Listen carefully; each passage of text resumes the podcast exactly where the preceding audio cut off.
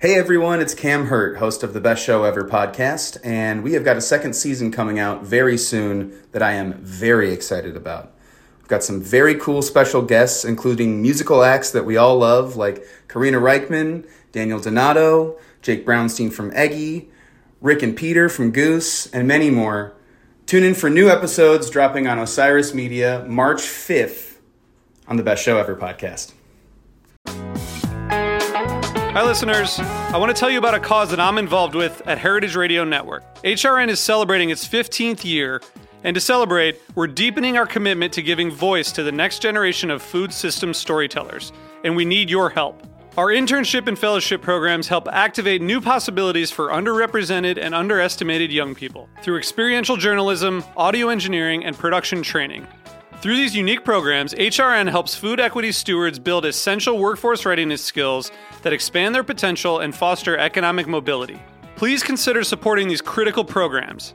And with a minimum donation, you can be entered to win a dinner for two at an amazing restaurant in one of eight cities and tickets to a concert at a great venue in one of those cities. We have incredible partners across the country who have donated, as they also share our passion for helping to educate the next generation of food system storytellers. Check out heritageradionetwork.org slash 15 to donate and enter to win today. That's heritageradionetwork.org slash 15 to donate and enter to win today. And make sure you donate before March 31st. Thank you.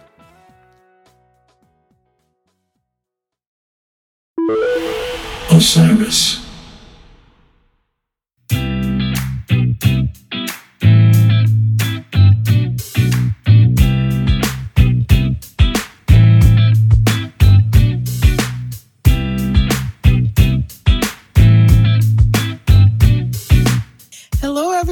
Welcome to another episode, a live episode of Goose Chicks Podcast, an all women led show focused on the Band Goose and the community that supports them. We are so excited today. Uh, one of our dreams is coming true. I'm going to pull the girls right on stage because I want to talk about that part of this before our guest joins us. Hey, everyone, Chelsea, Hannah, Alexius, how are you doing?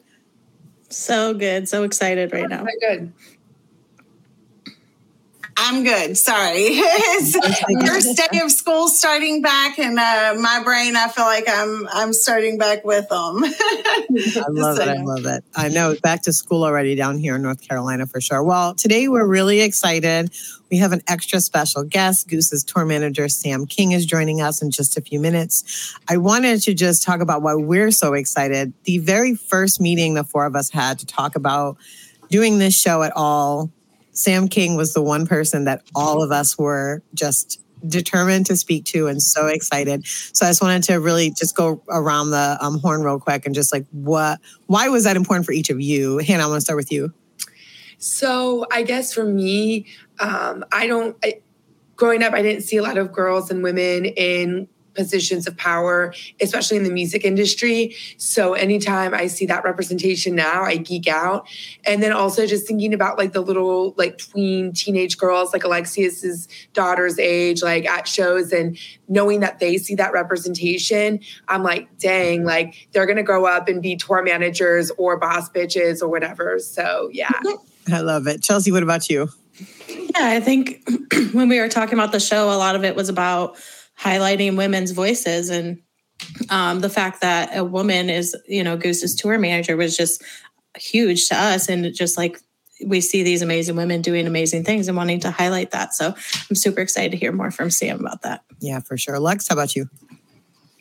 Definitely. Um, the same thing that Hannah and Chelsea were saying, um, definitely having daughters and, you know, wanting to show them that we can do this, that we can follow our dreams and, um, just being a photographer back there and just seeing that there is not much of a female representation. And if there is a female representation, most of the time it's behind, like way, way, way behind the scenes. And, um, so that was always very important with me was that we can do this that we can all help each other you know and i think that's a great thing about sam is that she is she's very open to you know to uh, different things that i've read that you know about how that she does things and um and how just talking to people and just trying and making those connections with different people and just seeing how that we can do it and that there's someone out there that can be a mentor towards us. And um, it's just very exciting. Sam is a is an amazing person. She's very quiet you don't hear much about you know you don't hear you don't see much and so i'm very excited to be able to get sam and you know and it just be sam and it not be anyone else with her you know it just be let's be all sam because she is a bad ass bitch. And, you know, like, yeah. you know, and I mean, think about it. She has all those guys, everyone else, and like everyone answers to Sam. Sam mm-hmm. is the woman, you know. Yeah, so that we called the show Big Boss Energy because that's for me, you know, watching Sam work at shows is so um, inspiring because she leads with such confidence, but also such, you know, compassion. I can just see how much she cares for everyone, and but also like she's moving with a purpose and you know, command and, and direct command of everything. It's really a beautiful thing to watch. Well, let me just do a quick intro, and then we'll bring Sam right on. Sam's first experiences in the music industry were in artist management, working for up and coming artists was the only way to gain traction and stay ahead of the curve. She began tour managing her sophomore year at the University of Southern California doing coursework on flights between shows. By graduation, she had years of experience in artist management, complete complemented by a growing knowledge of tour management.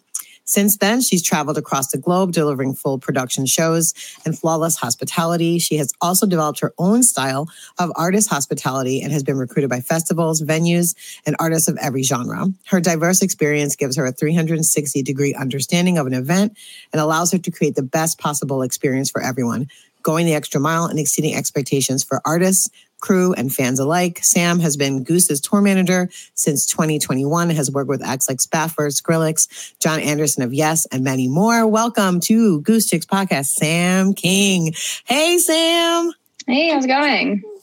Thanks so much for joining us. As you could hear before you jumped on, we are all really, really excited. It's been, it's like a culmination of a dream we've all had for such a long time. So thank you. I know you're super busy and we're so excited to have you here. So thank you, thank you, thank you. Yeah. Um, how are you doing? How are you doing today?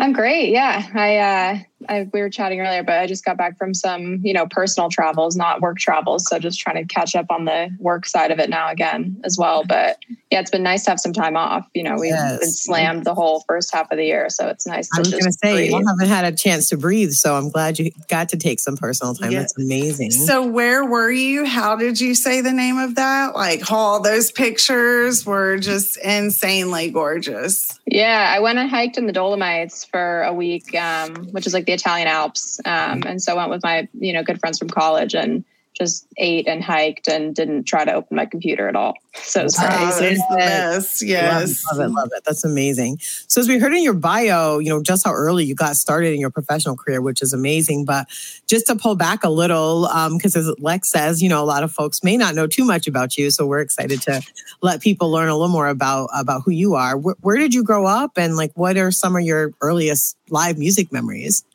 Yeah, so I grew up in Cincinnati, Ohio, um, and it's Ooh. funny because there's like now there's more of a scene, but there really wasn't like a live music scene when I was growing up. We had like one venue, Riverbend, and it was like Rascal Flatts and Wiz Khalifa every year, and that was like it. So I went to those, but um, yeah, I didn't go to a ton of concerts growing up, and we had this. I, my kind of plan of like escaping Cincinnati, and and I really wanted to get to LA. It was like to do to help like not known artists kind of like be in front of a stage because we had this um, like free concert series downtown that I would go to because it was free and like being a high school student, I didn't have a lot of money. So I would go and see like these mashup artists and like Cam Meekins and Hoodie Allen, like all these like kind of like young rappers. And mm-hmm. so I wanted to go to LA and like find a way to get like artists in front of people and fans, kind of like how they did in Cincinnati.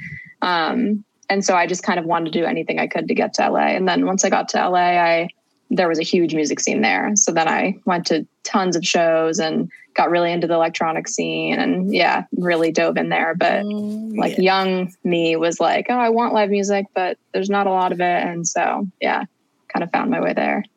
Another Ohio uh, resident, or you know, yeah, it's so sick though. Like you know, an Ohio girl going to Cali, and I'm gonna do this because you know we East Coasters are made fun of a lot. You know, or oh, we're not made fun of, but just like the difference between the East Coast and West Coast, and how you went out there and you did it you know and that's always the that's always super exciting to because people don't believe in you. I've figured that out through photography. Like you have this dream and you have this vision of what you want to do and then you know people are they'll say that they're supporting you but it's not as you know you, are excited you're talking about these things and then um and then they're just like, eh, okay. And then once you get there, they're like, oh, you did it. I can't believe you did it. So, did you have any kind of experiences like that? Like, you know, was your family like full supportive or,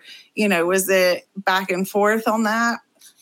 Yeah, I mean they they've always been super supportive. They didn't really understand like what I did, but I also kind of started it in college and and they didn't really come to a show until I mean like cuz it was electronic. They weren't going to come to a 1 a.m. club show. Right. So they didn't they came when I was like I think they got it when I they came to my first show when I was tour managing for Jon Anderson because I was like, "Oh, this is this is your speed. You can come out and, you know, it's an early show." And they love coming to Goose shows now too and they like they're just they're great because they'll just like um, as you guys have probably seen me at a show i'm just like constantly going and i'm like i can't speak to you. So they'll just sit backstage and kind of watch and be like do your thing. So i think they get it now but yeah i mean it's always been kind of like a what what do you do? You just go and party at shows? I'm like, no, you don't you don't get That's it. what everyone thinks. Oh yeah, you're partying at shows and you're like, yeah, not not yeah. at the show, maybe later, maybe a little bit. Um and actually like when you're on tour for so long, it's exhausting. That's mm-hmm. not actually a part that,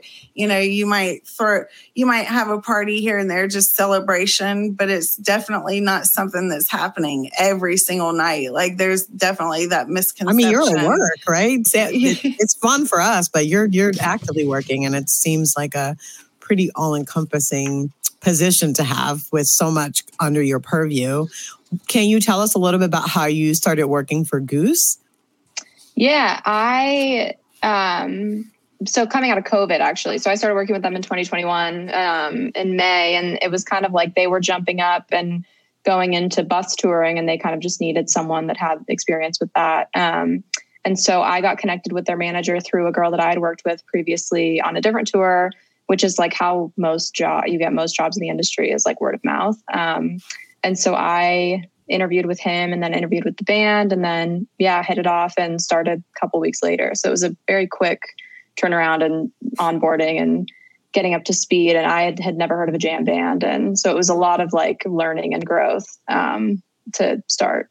Wow. That sounds like almost breakneck speed. Um, what was that adjustment like? And what did you think of the jam band scene as you started getting, you know, immersed in all of us wild, crazy people out? yeah. Um, I, the hardest thing for me, like still to this day about, and now you know, it took me a while to learn figure out the songs because you know it's like we're in minute eight of a song and i'm like is this still i don't know and i remember on like the when we did the TAB tour like I because we would have Trey come and sit in with us every night, and I would have to make sure he was there, ready to walk on at that time. And they're like, okay, was coming out out like after so ready, and it's like, okay, well, it's been so like I just like didn't I couldn't I, I always had him there like five to ten minutes early and then felt bad because then he was waiting but I'm like you know so it's like the timing took me so long to figure out and like learning the songs but yeah I think that um like onboarding onto any team it's like especially the crew until that point had been together for you know a, a very long time and like done mm-hmm. this crazy growth together so it was like acclimating and also like becoming accepted and you know getting this like growth or uh, you know leadership position where people mm-hmm. trusted what i had to say and the plans i had and all that. So it was like a you know dive in with a plan and strategy but also like taking the time to like learn personalities and make sure everyone kind of like you know is in sync. And yeah that can be a long process as well. Mm, yeah. Chelsea? Yeah. General workplace adjustments you know really um, but you're talking a little bit about that they grew before you even started, but since then in 2021, there's also been tremendous growth with the band. So, what would you say is uh, most different when you're thinking about to when you first started till now? Um, I mean, sheer size, I guess. Like we've added, you know, when I started, we were like one bus and a Penske truck, and one of our crew guys was driving it. And now we're up to two buses and two trucks, and have yeah. you know added a good amount of crew. And so it's you know the role itself stays pretty similar, but like the people that you know you're delegating to different people, and you're working with new people, and having to grow according to what you need. So we've added some like key crew members that have made things easier and made people more like honed in on their roles, um, which has been, you know, nice. But yeah, I think just like size of shows and guest lists and all that. Um, just like everything's scaled up. Yeah, exactly. Yeah, yeah. Yeah, I'm picturing like a little tree underneath you when you started, and then like just this immense, yeah. like that the tree's just like grown so many more branches, and yet still all reporting to you. So, um, I just commend you for even managing that process for the band because that's a that's a tricky place for a lot of artists to be in. You know, managing that growth and hitting the expectation of the fans, but also growing in a way that's sustainable for the crew. So kudos to you because you made it look pretty darn easy out here. Um, you know, a dumb question. If if the growth becomes so big, it, do touring parties have multiple tour managers? Like, how would that work if, yeah? Yeah, so it's basically um, you kind of just keep like delegating even more and more. So, you know, a huge scale tour may have like a tour director and then a tour manager under them. But like as it it grows, and we're kind of like getting to a, a, this point here is like if the band and the crew starts moving separately, then it's like I would kind of have like a right hand that's handling all the crew movements. And that's a position I've had before on the road as like a production coordinator um, of, you know, that person is at the venue with the crew handling their movements so that like the tour manager can be with the band. So you kind of like will split it off that way. Mm. Um, yeah, I mean, like, you know, huge level acts would have like a tour director, tour manager, road manager who's just dealing with the artist and their posse, production coordinator. You know, you can have like heads of all these different departments that are then like having more responsibility. So, you know, you look at like even in our growth and like people that we've added, we've gotten, you know, more people under the lighting subset. So then like Goedde has more people reporting to him and then like audio. So then like Eric, like it's like people have their own little trees that keep growing as well. Mm-hmm. So that's so cool. Excellent. Lex, I knew you were going to talk about something you saw in that Grateful Dead doc with Sam.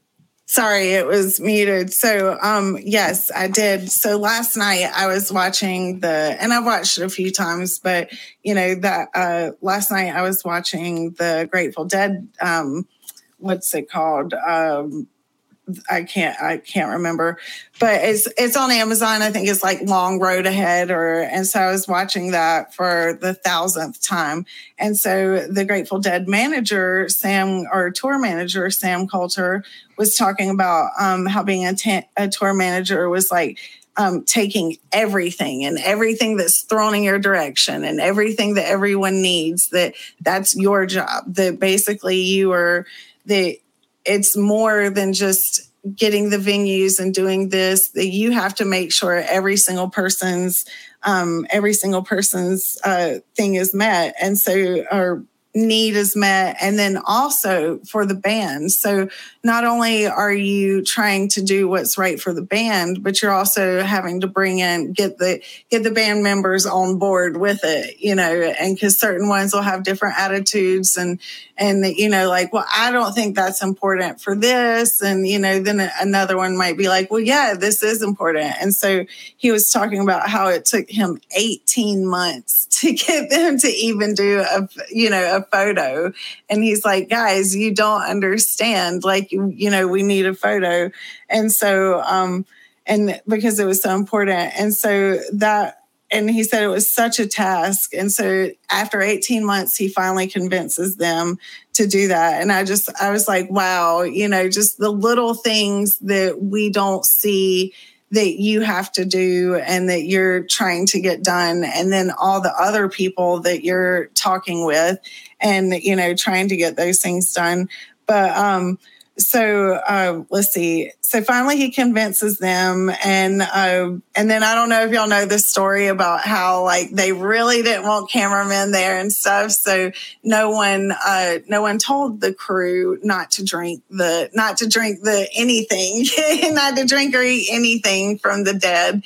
And uh, so it was a really funny. Um, their first documentary was really funny, and I know Goose Goose isn't like that, won't do that, but do you have like a funny story that you could share or something you know something that's been difficult for you to try and get all of them to come on board or or just like a funny story of um, of the guys in your position and trying to get them to get convince them that it's their idea and it's a great it's a great idea that they should do it? Because that's tends to be my experience with men is that if it's our idea it's not a good one. But if they come up with it it's a great one you know? So is that like something that you have to that you have to deal with? Or you know what's been your what's been your biggest obstacle or a funny story with the band?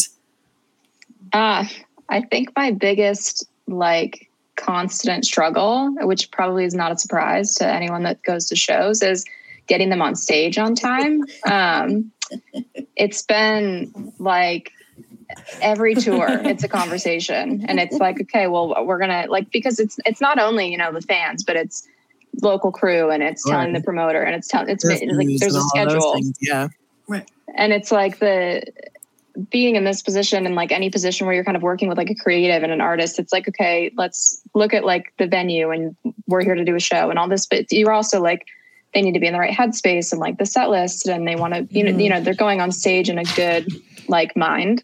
Mm-hmm. And so it's like this balance of like, okay, 10 minutes. And then like, okay, well, the set list is like not, they're still talking about it. And then it's like, okay, like 10 minutes, like we need to go. And so the soft 10 minutes, the hard 10 minutes. You, yeah, yeah.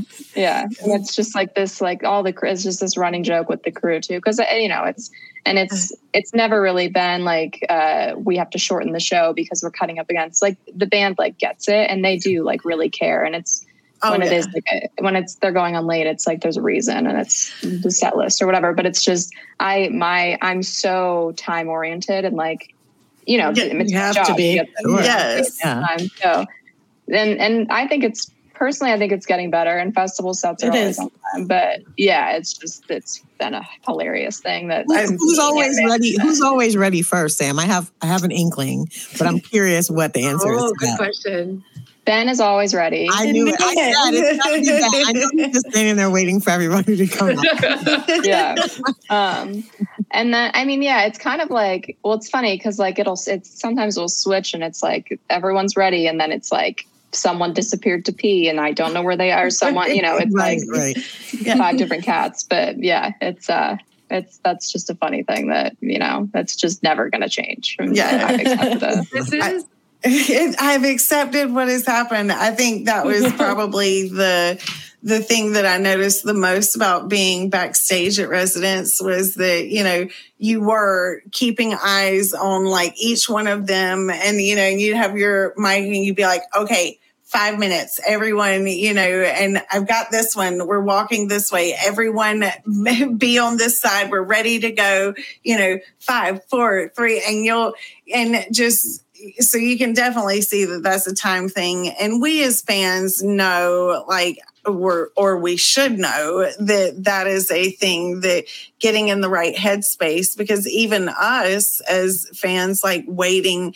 the anxiety that comes of just like oh um, some people take it way overboard and like i've got to get in this spot and this spot and i mean their head will just be blown off if they don't get the exact right spot. So I guess that that's definitely something that um, definitely something that we understand and should you know should understand and think about more often. And i know that you feel the pressure on that because you're like this is my job guys. You're making me look bad. Like stop it. Well you know it's like you talked about delegating. It's like one of the things delegated to you is time management. So of course you know so they don't have to worry about it. They have you doing that worrying for them um, so they can do all the other stuff that they do which is significant and um, I can only imagine when they met you, was like a huge weight was just like, oh yeah, Sam's gonna, she's gonna get us straight. She's gonna get us together. So I just can just imagine the like br- breath of, of fresh air and just like sigh relief. Like, whoa, this thing's feeling unwieldy. We don't really have a full tight handle on things, and then here you come to kind of put everything in line. Uh, Hannah, I wanted to turn to you. Um, I still think though that this conversation um, sort of just speaks to my theory, which is that boys take way longer to get ready. most of the time when I'm at shows, it's with a big group of guys that um, I've been friends with since college. And like, I'm always sitting there waiting for them. And I'm like, you guys, like, doors already open, you know, like we're going to get there in the middle of set one. So um, I feel your struggle, but maybe not as nearly as much pressure. um, so my question that I um, have been thinking about is you lead a crew as tour manager and it's mostly men right? And so um, has that always been the case throughout your career?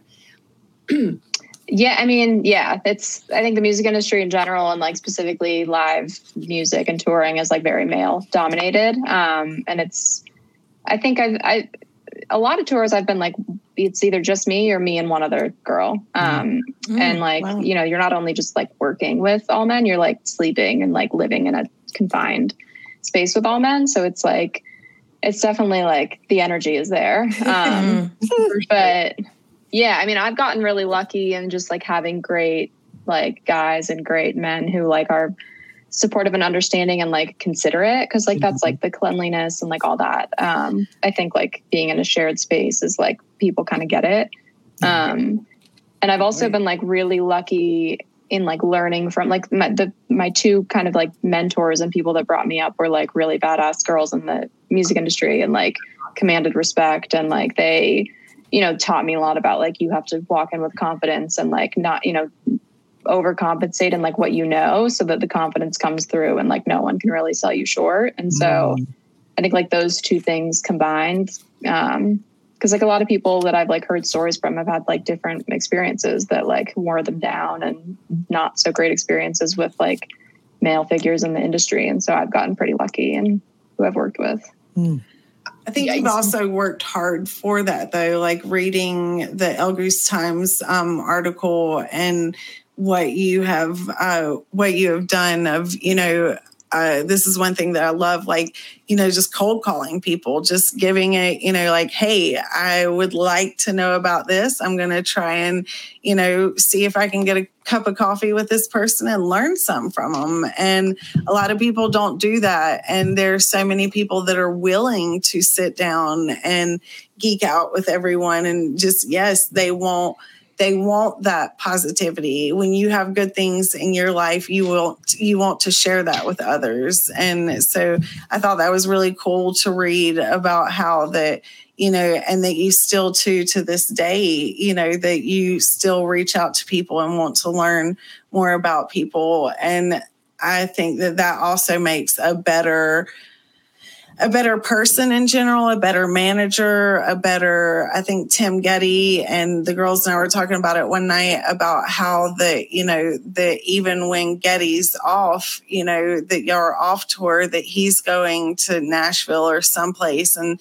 you know, going and lighting and checking out, you know, just trying to improve what he's doing, you know, how he can improve it over time. And so, um, and what you're doing band you know band wise band connections are huge. And i think that's such a such an inspirational thing that you got this done by sophomore year of college. So you don't have to answer this at all or anything but did you did you end up graduating or did you just know so much by that point that you're just like all right thank you so much college. Peace. I got a lot of connections and i'm out you know? No so. yeah i sticked with it um, and graduated and, and honestly like when i graduated i'd been touring for like two years but i didn't really know much at all like within the grand scheme of like everything because i had been with you know done the electronic scene and not done like a full bus tour yet. We were just doing like I was doing fly dates Thursday to Sunday basically. Mm-hmm. So I would mm-hmm. do class Monday, Tuesday, Wednesday, fly over the weekend and do club shows, college shows like Thursday, Friday, Saturday.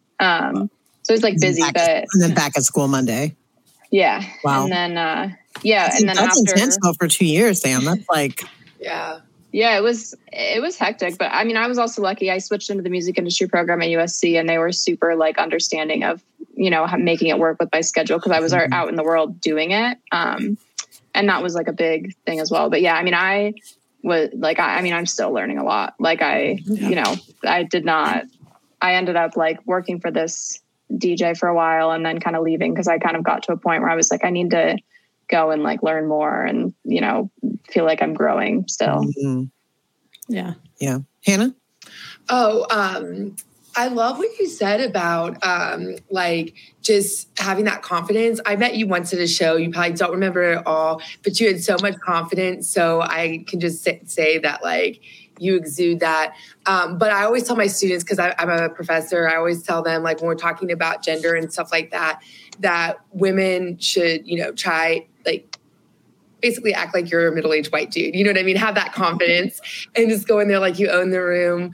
Um, but I was just curious, like, because you talked about the female mentors that you had. So I kind of had two questions. One, um, were there any women in this field that you admired, like when you were growing up, like sort of to see that representation? Because we were talking earlier about how representation really matters in male dominated fields. And then you kind of touched on this a little bit, but if there's any specific challenges you or your friends have experienced as a woman in a male dominated field like this, and also one that's like I would imagine it's a little competitive and like cutthroat too to get these positions. Yeah. Um, so yeah, I mean, growing up, like I didn't really know that this was like a role, honestly. Um, mm-hmm. like I didn't know much about tour managing when I was like young or anything. And then when I, you know, I was like working shows when I was like 19 and 20, and I was like this young girl, and like it was all like it's funny because there's this kind of like gap in tour managers and there's like a ton of like amazing like have been doing it for a while like tour managers in like mid 30s to like 40s uh, like now. And so they were like young 30s to mid 30s when i was like that age and they're all super tight knit and like you know a lot of guys and they just like kind of hit each other for ideas. And so i noticed like because i was doing edm shows and we were opening for a bunch of different artists and i just like kept seeing this people that knew each other in this group and i, I like it felt so hard to break into and like mm-hmm. relate to anyone.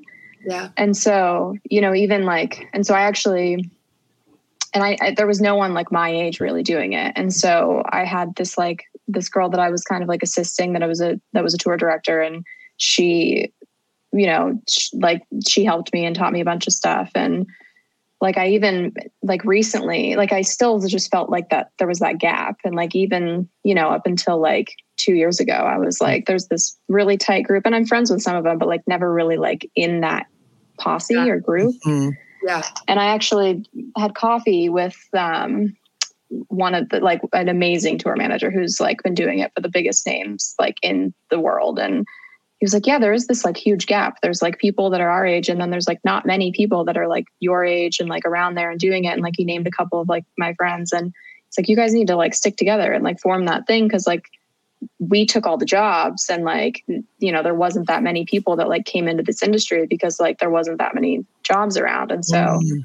i think like one of my like things that i want to do now is like keep finding these people that are like around my age because it is easier to connect to and you have the same like life struggles and like you know outside of work kind of things going on and yeah. so i think that it's not only like the the female thing but the age thing was always like a big you know, yeah. felt like a gap for me. I think that's um, significant too in terms of like what challenges that that exist in the industry now versus when some of those older folks were coming up you all have a unique perspective of just like how the industry is moving what's happening because you're you've been living through it.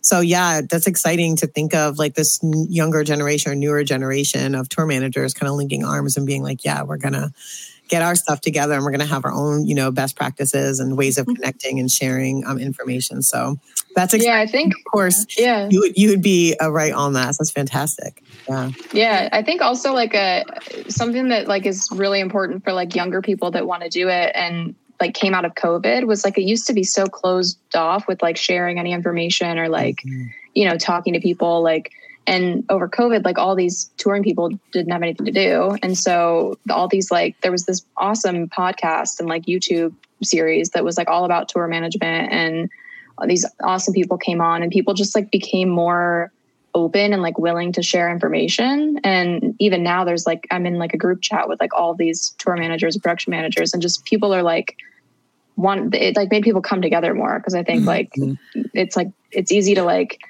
think work is like your whole life, and then when that's stripped away, you're like, oh, like Wait, I don't have actual like connections with these people, you know. So it's like I think that now the barrier to entry is like maybe lowered a bit because one, there's all this information out there now, and two, like a lot of people left after COVID, and like a lot, mm-hmm. there's a lot of people looking for positions now because everyone, you know, everyone started touring again. again. So- Yeah, like the floodgates opened, and I think even more. We've, we've been talking on the show a lot about feels like there's a jamathons happening right now, um, in large part due to Goose and certainly um, relevant. Um, and that it just seems like there's so many uh, acts out there um, on tour right now, and how beautiful it is. How lucky we are as fans to get to be able to see so much amazing music right now.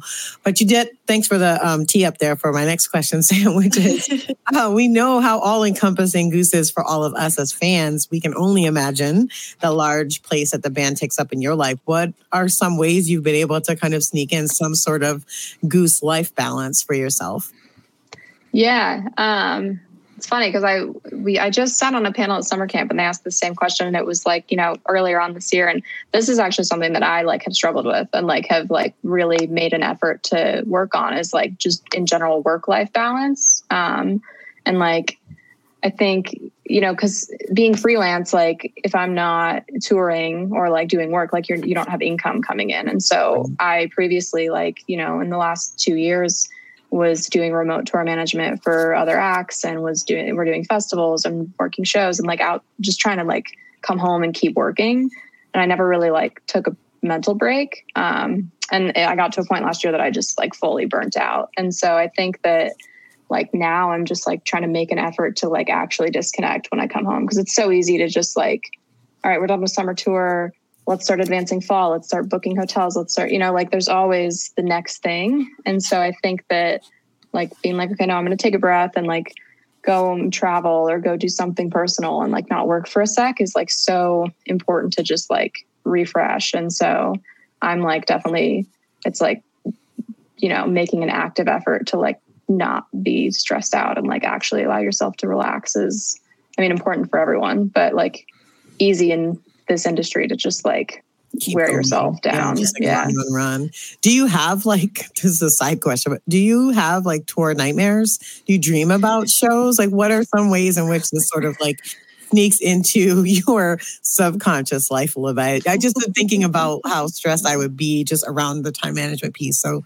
does that happen? yeah Yeah. Yeah, I mean, yeah, I mean, on the road, like I'm always waking up, like, what could go wrong today? And mm-hmm. like, bus stops were broken down. What do I do? You know, it's it's like constantly being on. And so I think when I come home, it's hard to switch that off. And so I'll wake up and be like, okay, I need to advance these three things, and I haven't heard back from this person, and like this hotel rate is going to be more expensive in two days. It's like my brain is just insane in that way Yeah. and so it's like trying to yeah turn it off because on the road like you you are always on and like if an, at any moment if something goes wrong it's like on you to Just fix it to figure out what needs to be done. Yeah. Mm. Mm-hmm. and so like realizing when you're home it's like okay well this person doesn't need to hear from me in the next five minutes like they'll be okay if they hear from me in like an hour And so Exactly. like or tomorrow they'll be okay if they hear. and I I completely agree with you. That's and I'm so thankful that you brought you know that Leslie you asked the question that you know that that was brought up because that's something that I think that all of us are having a difficulty with that that I've seen in the Jamly you know of how do we balance life you know life work all of these things and um one thing that I have found is I put my phone on do not disturb for at least 10 hours a day. So that way at nighttime, I'm able to get sleep without my phone pinging and dinging. And then when I wake up in the morning, that I can wake up refreshed and not having a thousand, you know, miss, oh, you missed this, oh, you missed this, oh, you missed this. And because those anxieties that are just so, so in there and now it's just now with technology being at our hands all the time and then work being able to get in touch with us it's like it never ends and so i I think that that's very important. And I appreciate you saying that and, and saying how important that it is to disconnect and for a little bit that everyone will be okay. They can wait they can wait that few minutes. That's something in this time that everyone feels that we have to give an, an answer immediately. And if you think back about it in 1920s, if someone proposed to someone, it took them, you know, they'd be like, okay, get back to me, you know, and it might take them two or three months to answer the question. Like they never expected the answer immediately because they needed to think through it. And I think that that's caused a lot of, anxieties in our lives. And I think that there's a lot of things that we can all work together on to try and lessen these instead of the technology coming over. But, um, so I don't know how much more time that we have left, but um, uh, a little bit of time left, I think. Okay, um, cool. Chelsea, I know you had a next question. Yes. Sorry. Yeah. So, um, on Instagram. So I saw this post you posted a while back, and it was during tour. Um, and I think Leslie's going to pull it up, but there was two moods, and so there's two different photos that go with it, if we have it.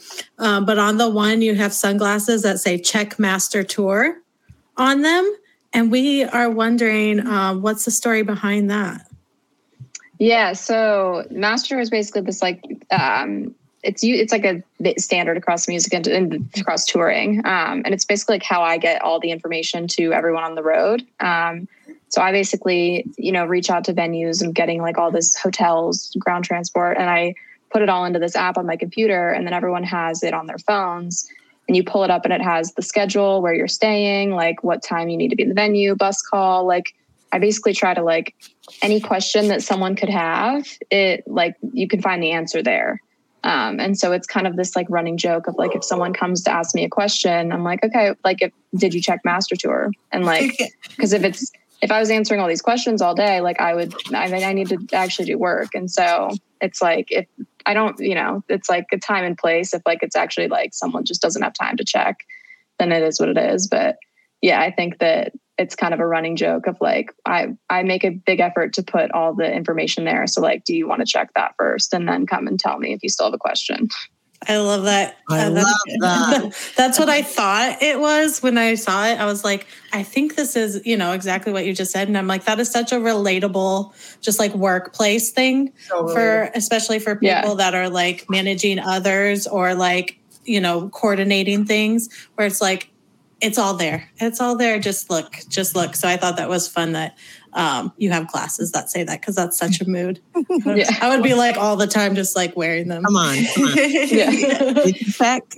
I say that to my husband. Uh, he'll, he'll, he'll be like, I can't find this thing. I'll go, if I find it, can I punch you? yeah, right. One more time. Let me check again. Yeah, check again because um, it's where I told you. yeah. I cannot remember what venue told me that you were the best tour manager that they had ever dealt with because you made sure that everything was you know weeks before you got everything uh, you got everything planned out uh, made sure everything was good. And then as you got closer making sure like as vegan food as you know what's this and what's the best thing? And so you were literally every single little teeny tiny logistic that you were making sure that you had, and you were the logistical master. so, yeah. Speaking um, of logistics, so so much is coming up for Goose. Fall tours like around the corner. Europe, Goosemas, maybe a new album or two. Who knows? Um, how long does it take you to plan out these tours as tour manager? Like, for example, when did you start putting your mind around what's going to happen in November in Europe and what did like the early stages of the processes look like for you?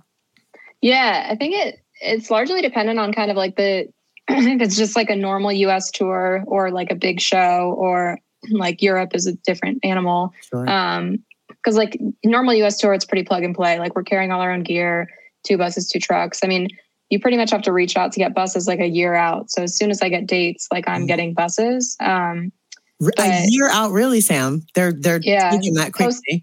Post COVID to get wow. like a good company and like a good, you know, a decent bus is you have to get it pretty far. You know, it depends. Like summer, yes, like yeah, it yeah. depends on the time of year. Um, but you know, in, in a big show like a Goosemas, it's like where we're not on tour and we have to bring in production and we have to you know hire more crew or whatever it's like i could be involved before the show is even like confirmed to make mm-hmm. sure mm-hmm. You know this is what we're going to need. And they would bring in like like eric who's our production manager and they'd be like how much are we going to need in, in pa and lighting so that they can like negotiate the deal correctly? Um, and so that'll happen happen for like you know a big headline show big festival. Um, europe was like okay we need to like completely like blank slate because mm-hmm. you know it's smaller stages not as much production f- taking all our gear versus renting it there. And so it was like i didn't you know i had to look at it and even be like are we going to be in a bus? Are we going to be in splitter vans? Can we take train? You know so it's like i had to figure all of that out to even just like secure a bus. And then mm-hmm.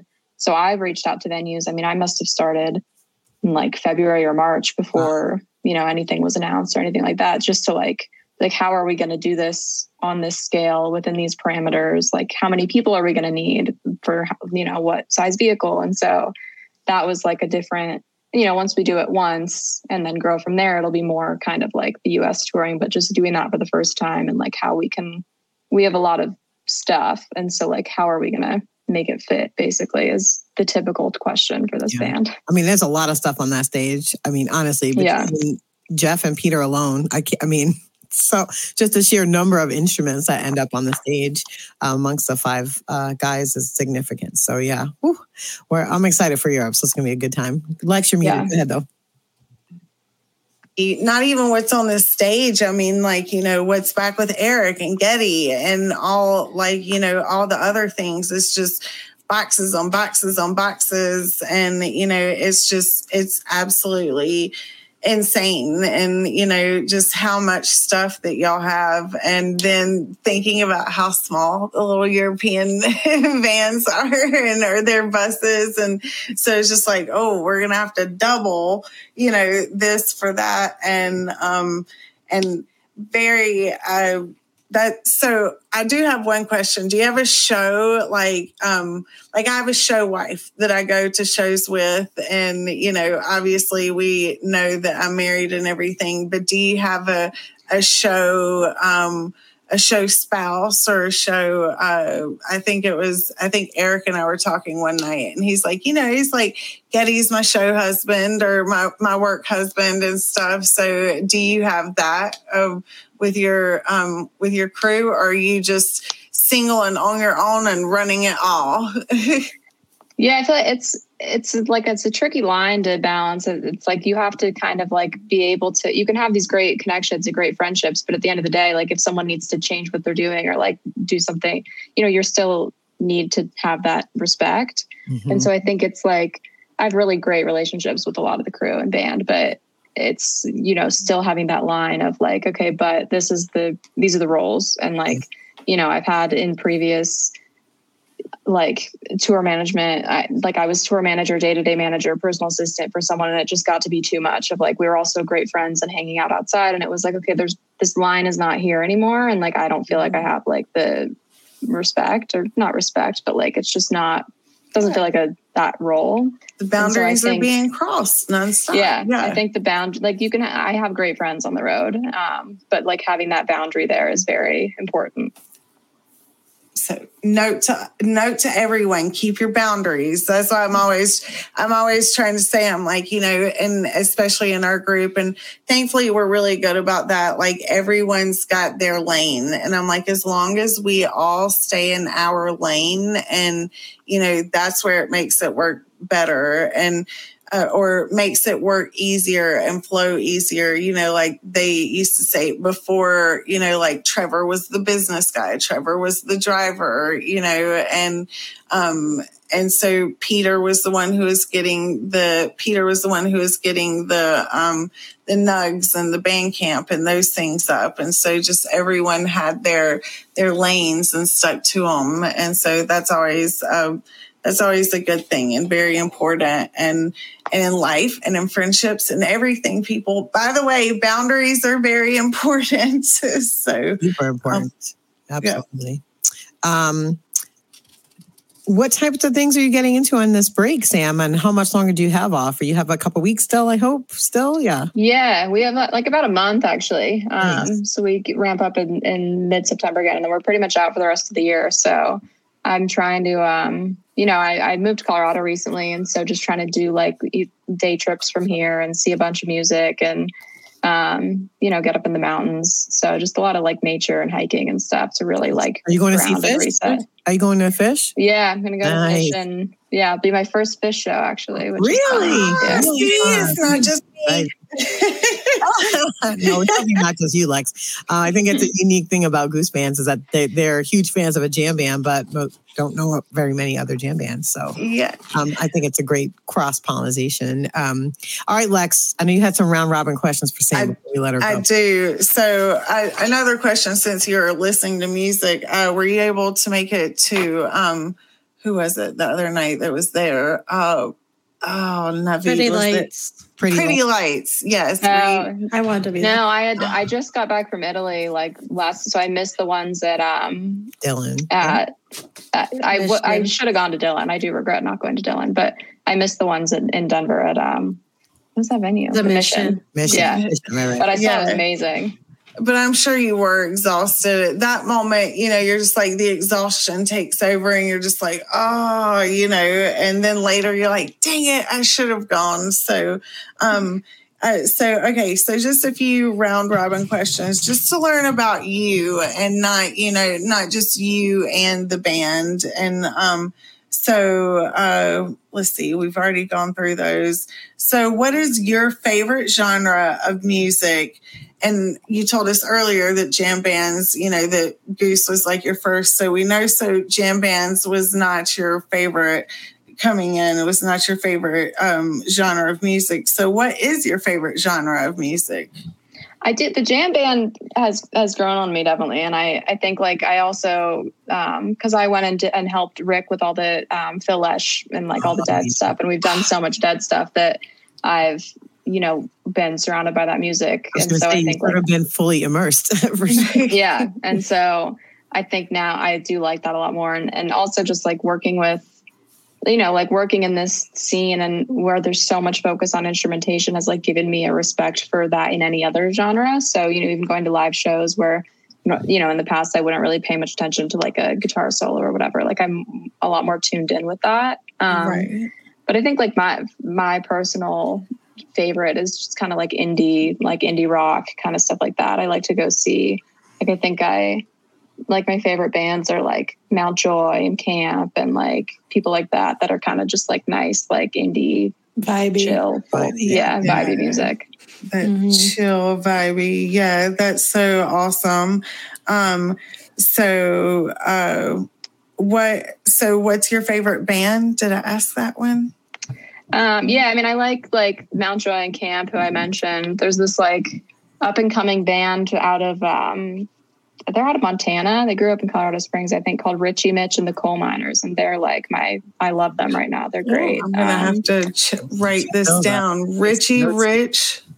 Richy Mitch. Richy Mitch. Okay. They're kind of like similar to Caamp Mountjoy vibe, but yeah, that's kind of like I like to listen to that kind of that kind of stuff. I've been listening So- to a lot of Mt. Joy lately, and they're coming to St. Louis soon. I'm like, ooh, should I go? So They're a great live show. I'm they're playing Red Rocks this week, so I'm gonna go see them. Oh, they're sweet. they're an awesome show. Oh, You're so lucky, you know, Red. Rocks just that's so cool just to be like, oh yeah, this band's coming around. I'm going to Red Rocks. you know, what a joy, what a blessing. That's so that's so awesome and a way to help keep balanced. And um and so let's see. Uh ladies, y'all any other questions? I mean, I have No, more. I, I was just trying Do you, when you go to shows now that you've you know been running this huge machine, do you look at it from a tour manager's eye? Is it easy to kind of break that uh, when you're going to Mm. shows wherever you go, especially venues that you've managed, uh, you know, bands performing at? What's that like? Sort of switch. Yeah, I mean, there's the, I I can't be in real crowds anymore, like tight crowds. I just I think just like seeing it from the other point of view, I, that's like something that it you know it's unfortunate because I used to do it all the time, but I just like can't really do that. And I think going to a show, like I pay a lot of attention to production and you know Mhm. like how they're hanging things and how the sound is. Like if the sound is not like if I'm not in the right spot listening, like it'll bother me, you know. So it's like yes. those things. But I can definitely disconnect it to like really enjoy a really enjoy a show. Um, I didn't realize you were from Cincinnati. The crew that I go to shows with, we're the Cincy Trash crew.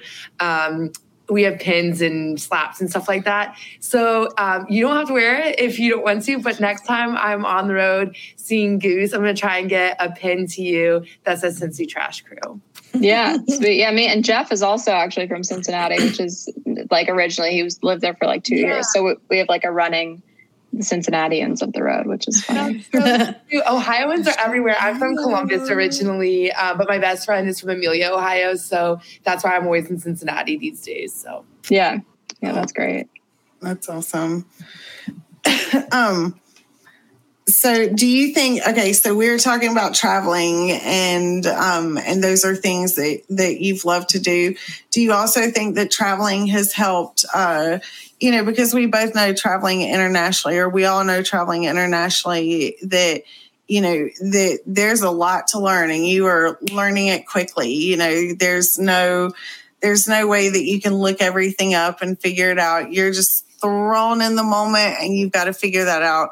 Would you say that that is something that has definitely helped your being a tour manager um, of just, you know, having to figure it out being because you were just in Italy and doing things and you know yes you plan your day to go this way but we all know in Italy it's not going to go it's not going to go this way. We're going to try for it to try for it to go the best as possible. And as Americans we don't realize that other countries actually do take time to give themselves mental health mental health breaks and you know get a little nap get some good food and and that. And so do you think that your traveling and those things have also helped benefit you being a tour manager yeah, I think that you know going and kind of experiencing different cultures and like understanding people do things differently and being like more open to you know how someone else operates and the pace of different things in other countries is like not only helps when you're going international like with a band or just you know personally but like helps day to day and like interacting with different people because you know there's even like you were talking earlier east versus west coast and like the south it's like people just do things differently in different areas mm-hmm. even of the us and so i think like going and getting world experience and like for anyone in any job is like helps you be able to work with different people in like your day to day in general and yeah i mean for sure like going and being thrown into Europe and realizing airports do not work the same over there and trains do, you know, trains, all that. Yeah. And yeah. you're like, okay, you, you just realize that like I would never have a layover less than two hours for a band in like any European city where like here it's like an hour's, you know, so it's like you just, the more experience yeah. you have in the world, you can like, re- you know, relay that into travel for work as well. Right. I've been trying to, um, I lived in France and, uh, so, and uh, and studied. I lived in France and went to um, went to oh I can't remember the little town in the Netherlands. And but there were just so many differences, and so I've been trying to like tell you know tell the fans that are going to Europe, and you know some are like, oh yeah, we have this much time, and I'm like, I don't think that you understand that you really don't have as much time as you think you have that you're going to be able to do because a lot of people are like oh yeah we're going to take the train we're going to do this i'm like eh. i don't know if i would only on certain like closer like in england and stuff and that not haha being a you know like a just trying I'm like, I don't know, we might need to do an education show one day on like how, you know, because a lot of a lot of people haven't been outside the states. And so this will be their this will be their first time and then navigating it through um, through things. So this is going to be uh, it's going to be an awesome eye opener, and I think that was one thing that that was one of the parts of the uh, long road um, on Amazon that I was watching last night and them talking about, you know, their their first trip to Europe and and how that how that went.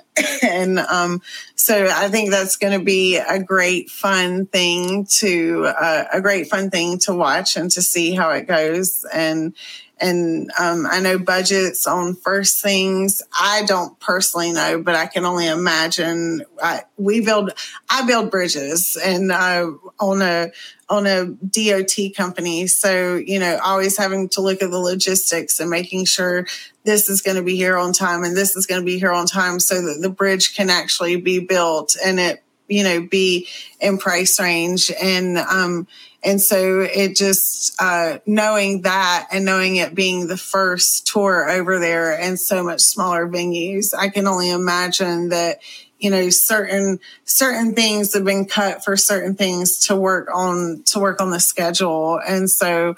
Um, so I think that all of us with me saying that everyone record their, you know, record everything they can, get video, put it into a Dropbox. So for years later that we can have these moments and, um, and look back at it. And cause, you know, we don't know, we'll get over to Europe. You, you know more than we know. And, uh, but it's going to be a fun experience. And are you, oh, another thing just popped into my head what was your favorite show so far this year? Like a goose show? Uh huh. Um, which one? I think my favorite like moment. Where was this? Oh, in Nashville. was the April Fool's Day show when uh, we had we were like thinking about a prank for like ever, and then we finally like sat down and I was like, oh, I have this like funny idea. And they all dressed up like each other and play, came out and played different oh instruments. And so I mean, that was like probably my favorite moment at a show, like maybe my career. It was, had, they got to go into character. Was it hard to get them to like actually get into they were like all into it and it was funny because like we were all like kind of upstairs and one would go in the bathroom and then come out and everyone would just lose it and then it, it was like when trevor came out as as emo rick and that was like one of the funniest moments of my life so oh I there was like a like the hardest thing i was like how is peter not gonna smile like like yeah. no expression. Yeah. I just was like, did you decide who was going to be who, or how did how did that no, they, go? They did it. They kind of decided amongst themselves based on like who felt comfortable playing different things, um, and then we did the outfits from there. And the outfits was like the fun part. It took a while to figure out how to get Rick to be bald, and I didn't end up working very well, but yeah so it was like uh they all nailed it like i they it did. just like kind of shows like how multifaceted and talented all these guys are that they could just pick up a different instrument and like just, go for it just yeah, like that you know yeah that was that was and i mean like legitly uh, rick was legitly drumming and that's yeah. what i was like you know this is not just been on been doing Jeff's, you know, and and backing up for Rick. Like, no, Rick was legitly drumming, and it was, uh, and that that was an amazing moment to watch, to be there, to um, for everything, and um, and then what was the other? Uh, oh, there was one other. Um, I think it also speaks to how much time y'all spend together because like even the mannerisms and facial expressions, they like yes. they nailed it. Like, like, wait, what's happening right now? There was like a mini roast in each performance, sort of. It was yes. like I wanted to, you know, that they each were gonna pull out, you know, the the consistent things of each of their personalities and the, especially the way they are on stage, because that's a yeah. specific thing, right? It's not just like a, a behind the scenes thing, but how do they act on stage? Which is yeah, everyone kind of has their thing, like the one thing that you could say, and they all like pulled on that. And it was it was really funny. That's awesome. I swear I have one last question and then I'll let everyone. I've just hogged this. I'm very sorry. I absolutely think the world of you and have just been so excited to get your boss bitch on here. And um, so in the lovingest way possibly respect respectfully but so how did y'all all keep from losing it with animal being on the stage like i was waiting like just trying to watch like you know um i wanted to see trevor like was I I would love to see those side moments that people have of not just like what was on the screen. Like I would love to see. I saw Peter cut up a couple of times. Rick was definitely like, you know, he was definitely cut, you know, just like just, you know, grinning and and that was that was all you could see that Rick was very much enjoying that. And that was not one of those like that I've got to rip it, I've got to shred it, like that we're all enjoying this in the moment. And this is, that was a beautiful moment. And um, so it's very, very exciting to watch. But then also, I'm over here wondering, I'm like, how are they not losing it? Like, I'm such a, I would be crying. I would be laughing so hard. It was it was so awesome. And what an honor too to have Animal come on and play Animal. You know, that was really cool. Was that their idea or was it just a collaboration or how did that go? Yeah, it was kind of a collab. I, I, think that the like the Muppets and Newport have had kind of like a thing where because they sat in the night before and, and all that. But yeah, so we, I mean, honestly, like it, it came together and like we really didn't know how it was going to go until mm. we had a rehearsal the day of the show. And and even in the rehearsal it was like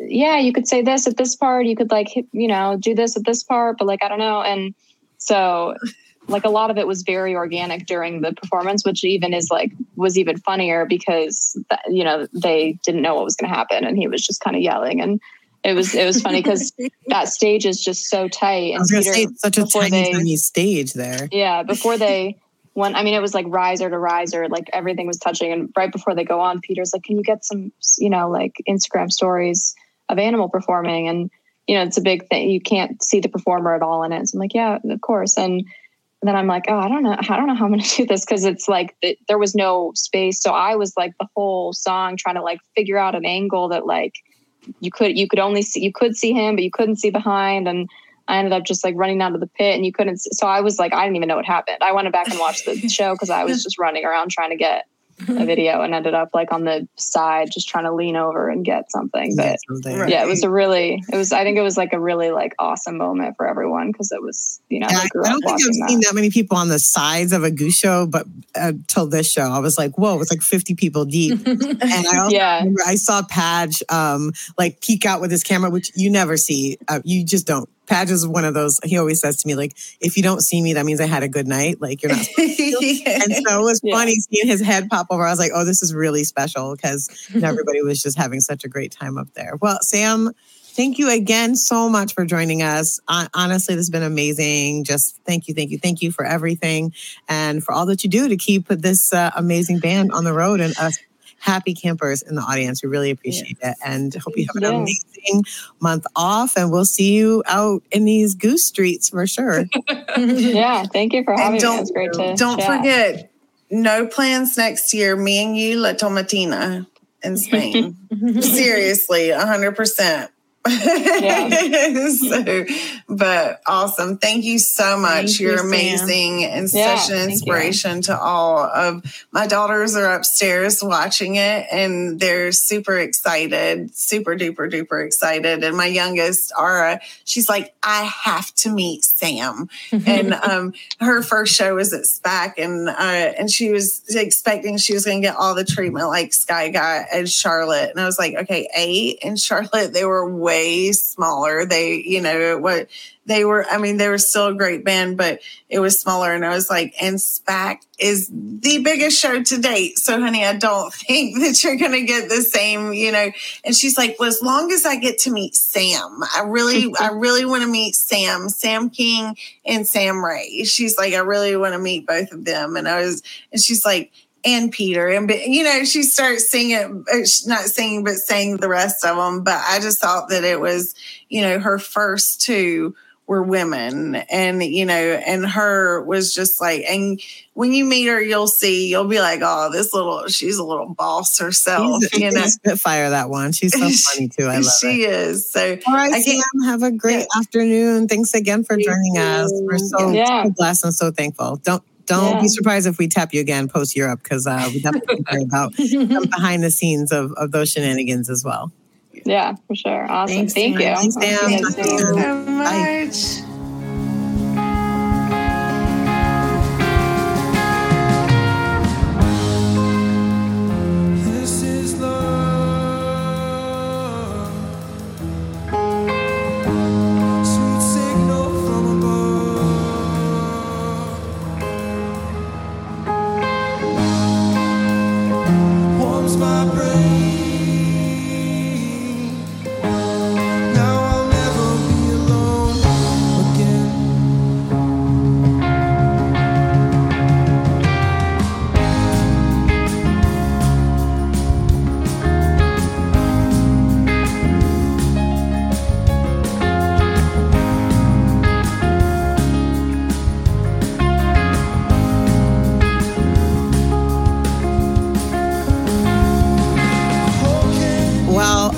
Thanks again to Sam King. As we mentioned at the top of the show, this is something we've all been really looking forward to since we even came up with the idea of Goose Chicks podcast. So, um, really a dream come true show day for us. Uh, let's get into our regular segments. We're going to kick things off with the How Did We Get Down? And we wanted to talk about Everything Must Go this week. We haven't done it yet. Um, Everything Must Go debuted October 1st, 2022. It's coming up on a year in Atlanta, Pullman Yards. It's been performed 12 times by Goose and two times by Orebolo. I, whenever we haven't done this like breakdown in a while, so I'm kind of excited to talk about a song. Um, first, like we usually do a round robin, like what do you get from this song? What are the things that kind of stick out for you? Chelsea, I'll start with you. Um, yeah, so I love this song so much. And I really want to do it today because we've talked about it in our group chat, like just amongst us. And I think we all have like different um, thoughts on it just according to our own experiences. And so I, this is really interesting to me. But to me, um, Everything Must Go is um, kind of it's really a calming um, song in the way it's it sounds but to me it's about like going inward um, like through meditation or some other way to connect with yourself and like the title everything must go to me means like releasing past beliefs so just like letting go of whatever you thought or what you wanted or whatever expectations and just like coming back and coming to yourself and connecting with yourself or something um, higher or bigger than yourself. So I knew you were going to say expectations. um, that's a big one. Like yeah. That's a big one I've learned in my life. That has actually helped me a lot with with my anxiety because now I don't try and control things for an outcome because I don't have an outcome in mind. Mm. Um, so again, y'all, our Empress. Yeah. Were we going to talk about lyrics, or did you want me to? We are. We'll go. We'll do round, and then we'll come back to lyrics. Hannah, okay. what you? What's your big takeaways? Like, you know, yeah, so I think you know what Chelsea said about the title um, really speaks to me. But then also, we talk a lot about how a particular song will hit you a certain way based on what you're experiencing at that time. Yeah. And so at the end of 2022, beginning of 2023, I was breaking up with a long term partner. And so thinking about everything must go, you know, like all those expectations of what my personal life is going to look like and what things are going to look like for me at this relatively new quote unquote dream job that I started in South Carolina. Um, and so definitely that song coming out during a, a really rough sad breakup um, impacted me, especially because it is about finding love as well. And so, this idea that, you know, okay, if I just let go of these expectations and I let go of um, what I thought my life was going to look like with this person I was with for, you know, six years, then um, I can still find love in other places and in other ways. And maybe that's not even always romantic love. Um, and so, like Kelsey from Jive Leaf Design and I, um, we had a special moment when this song played at the Cap Run. And so she texted me the other day and was like, I'm listening to Everything Must Go. And like, I knew exactly why she was texting me because of that moment we had. So. Love it. Um, Everything Must Go is during my my our goose song. So we get very lovey dovey, especially at the very beginning. We have like a little ritual we do with each other. And for me, it's such a song about connection and a deep desire to stay connected, even when that's not an easy thing to do. And so that's one of the things that I always take from this song every time I hear it is like, you know, pushing through um, when it's not easy to stay connected, but being committed to that connection nonetheless. And, you know, you're right. It can, can doesn't have to be about romantic love. It doesn't even have to be about love with anybody else. It could be about self love as well. Yeah. Um, yeah. But that it's present and it's something that you're actively working on. Um, unbelievably, uh, we were there the first night it was played, and I've been on the rail for 10 of the 12 times that Goose has played this song, which is weird because somebody else was talking about how, like, oh, um, they haven't heard it a lot. And I'm like, I feel like I hear it all the time. And then when I look at the numbers, I was actually, Michael Basey was like, You've seen it a lot. It's not that common. you just happen to catch uh, that song quite a lot. So yeah, um, yeah, and they play it for you and Drew. They do. They play it. I feel very. That's right. They love y'all. They I, they do. guys. they love y'all so much. It is so sweet, and I absolutely love it. And um, yeah, Uh, so everything must go is y'all's song. Yes, it is our our mm-hmm. song, and it's because it was like that was the the night Michael Basie told me about that secret thing where if Rick's guitar is missing, we're probably going to get a, a, first time played. And that night we walked into Pullman Yards and he like hits me and he's like, Rick's oh. guitar's not there. We're probably going to get a freshie tonight. And then they played Everything Must Go that night. So I've been, it was just like, I already was like hoping for a new song. And then this was the song that played. It was just like all, everything coming together, like so many other magical um, goose moments. Lex, what about you? Like, what did you think about the song when it first came out? And what do you take from it? So I was with you. I was there um, when it premiered, and um, I've had different, you know, different views going back and forth on it. And as I was, I love that song. I absolutely do. Um, and as we all know, I've had a lot of emotional, a huge emotional roller coaster. Who knows where I'm on it at the day, you know, health wise, um, emotion wise with my sister, and um, so I feel even even I feel that this is love and that this all is love. And um and I feel that this is for me an inspiring um an inspiring song that um everything you know not everything stays here the uh, that everything must go and we don't know when that time will be. And I know it doesn't have anything like this but in it. But to me, it also is, um, let's see, can you imagine a universe or all that you can imagine a universe with a view, almost like you can have it a getaway for you? Um, this is love, sweet signal from above, warms my brain, and now I'll, I'll never be alone. So for me, the way that I take this, and y'all, you know that I take my sister's ashes with me everywhere. And to me, this is a I'm still not going to be alone. Like those little, those times that I feel her, she is with me. She, and I know that she is with me a lot. And so for me, this is, um, this is mine and her song, you know, like that we are always going to be together that just because that, that separation, you know, that we're not physically here side by side, I believe in angels. I believe in spirits. I believe in that. And I believe that she is my angel spirit that is here helping guide me and um and that even things that must go that we still can be together and that we can still have find those ways to to be together and um and also let things you know we've got to let the bad go to have the good in and so there are certain things that we do have to let go even though that that's devastating that she's not with us that she's not with me but she is with me yeah. so i don't know sometimes you know my empress the empress over no, here no, I love this. actually it's funny because i'm uh, going to turn to chelsea next to talk about lyrics because i think there's a lot of synergy in what she's going to talk about and what you just said um, so Chelsea, I'll turn to you. Lyric lyrics and what what you pick from them. Well, yeah, I think what Lex is saying that's pretty much what I'm talking about is it, it, to me it's about connection and connecting with something bigger than yourself or your your higher self or your angels or whatever you believe. Um, but i think that's important and like you said the never i'll never be alone again. Um, that's just talking about that connection. Like you're even when you feel alone you're really not alone.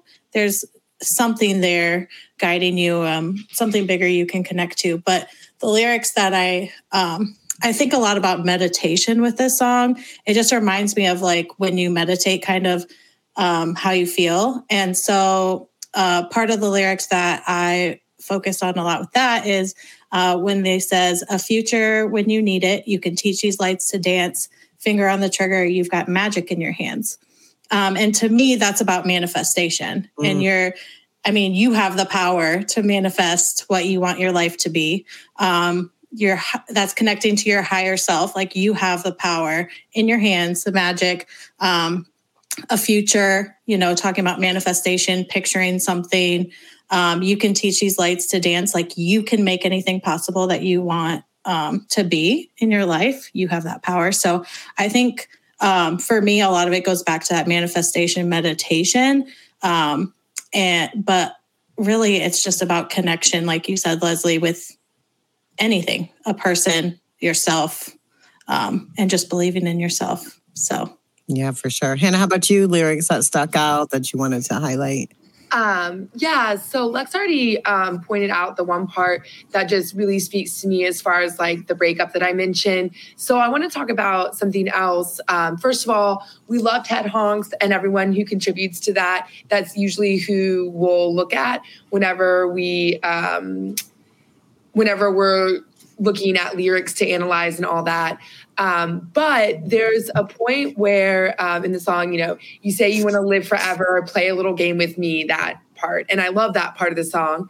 Um, but the way that they have the lyrics on Ted Honk, and like they even say like these are unofficial or unconfirmed lyrics. Yeah. Um, they say uh, walk a little, take your spin, let it out, let it in. It's a legend.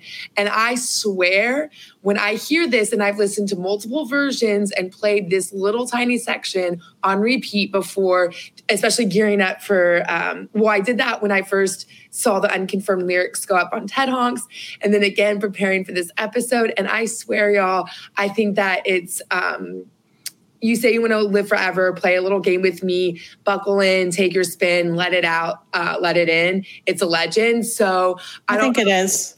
It is. Okay. I'm I'm with you on that. I think okay. so.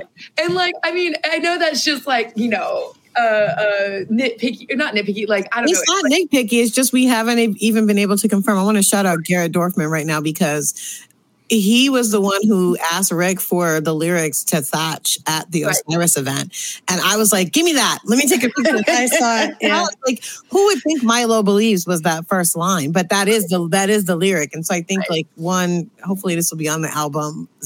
Um, everything must go. Um, uh, and we'll get some lyrics and some official um, data behind the song. Like, you know, once they release an album, we get uh, we get a lot more info that they have to submit um, to go on onto streaming platforms and things. So I'm hopeful that maybe this year we'll get it on on you know recorded and a studio version of it. Which I'm just excited generally to hear what they do with it in the studio. You know, with you know so much. We've heard it all only live, and it's amazing song. And Trevor gets that amazing solo. So I'm just interested to hear how it'll play out in the in the uh, recording studio to bring this particular track to life. For me, like this, you know, y'all know I call some Goose songs gospel songs, and this to me is one of their gospel songs for sure. Um, my favorite lyric is um, "All that you can imagine, a universe with a view." I just love mm-hmm. that visual um, aspect to the song. You know, the lyrics are so like so many things you can really visualize what's what's being talked about, and then just the idea of warm warms my brain. Um, I don't know. There's something really kinetic about that imagery again. And I'm like, wow, you know, is that what that feeling is like? Does your brain actually feel warm? What does that mean metaphorically? And what does it mean physically for each of us as well? Yeah, um, right.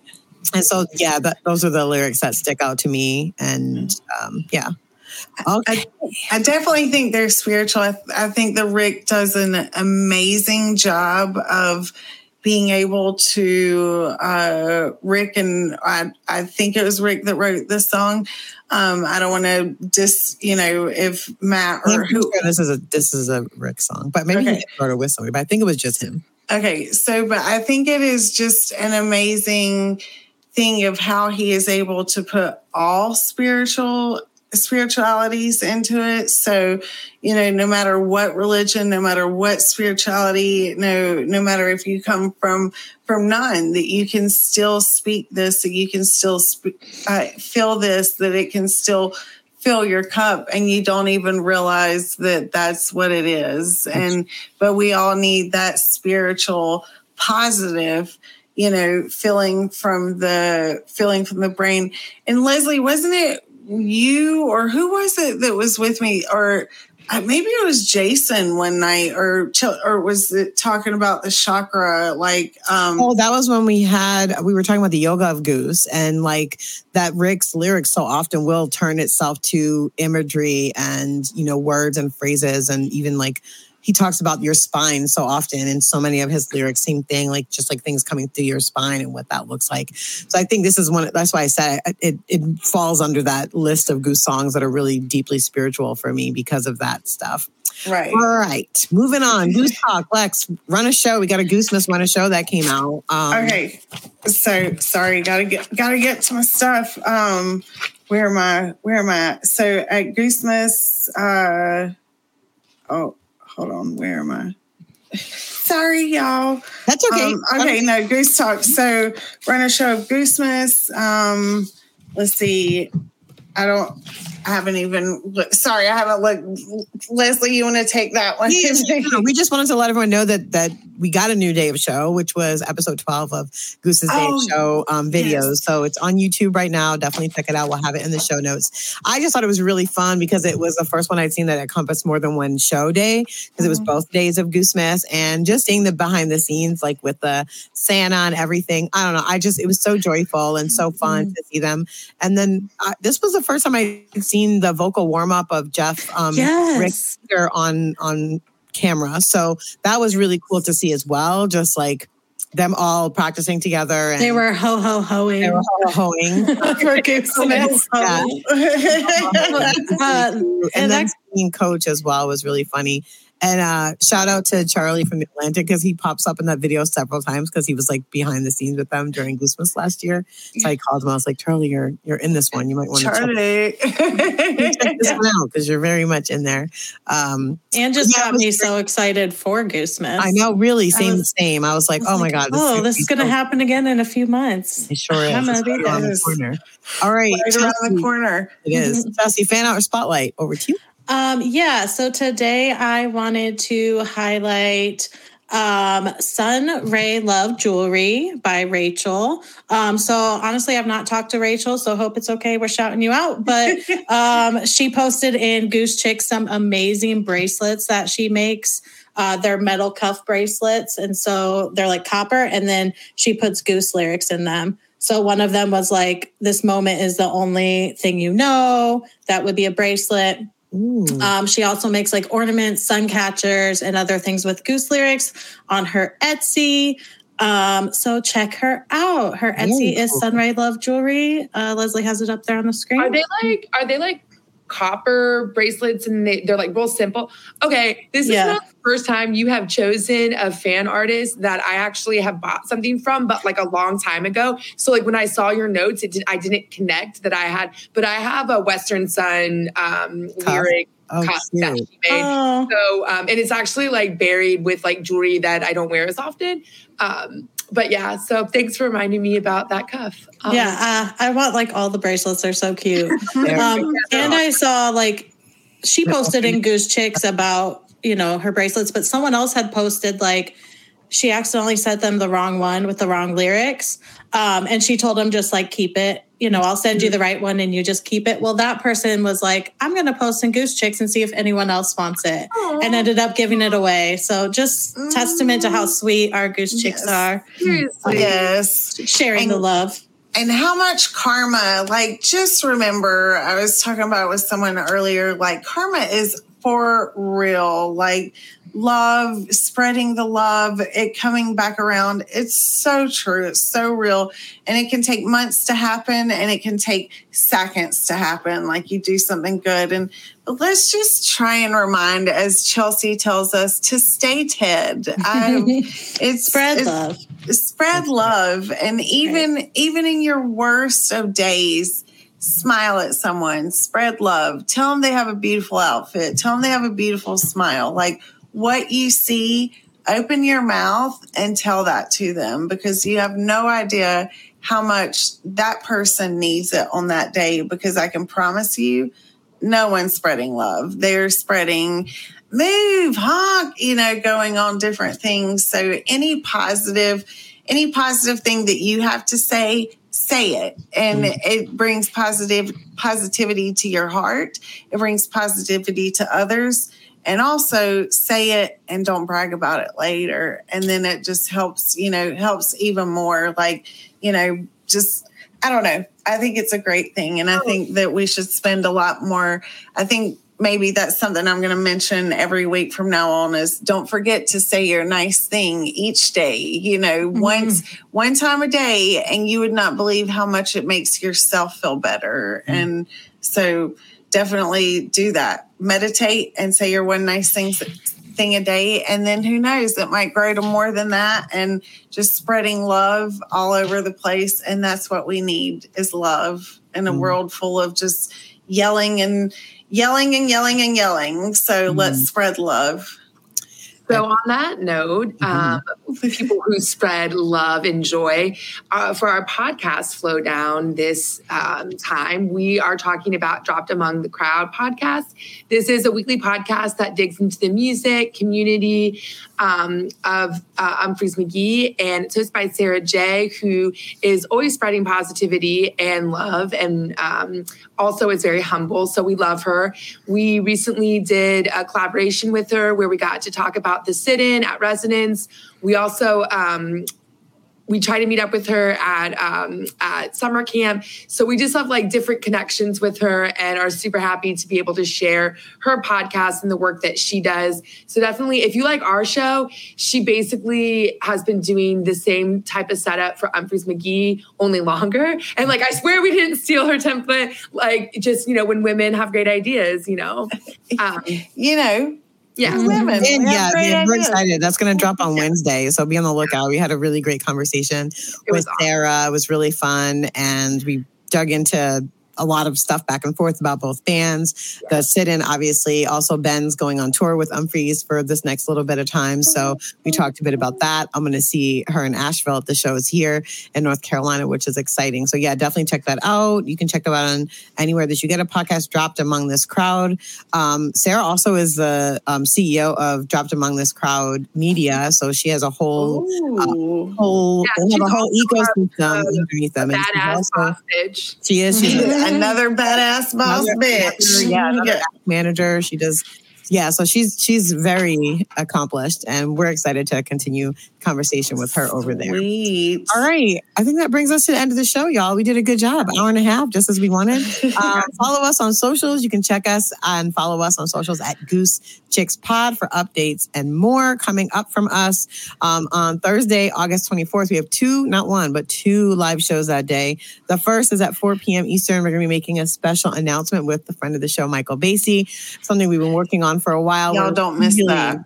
We're really excited mm-hmm. about it. It's going to be really fun.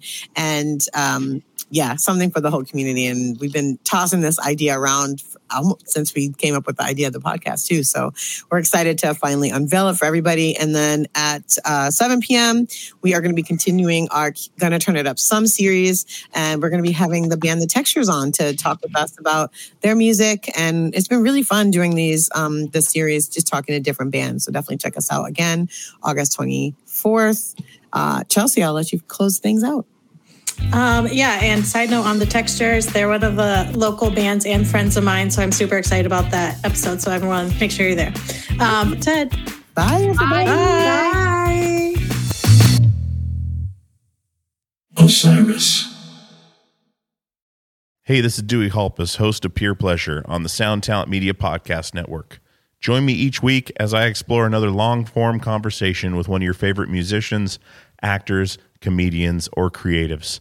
From Chino Moreno of the Deftones, John Gourley of Portugal the Man, to Fat Mike from NOFX and Ian MacKaye from Fugazi and Minor Threat, we go all over the map. From Fall Out Boy to Slayer, Peer Pleasure has it all. Check us out now on Sound Talent Media.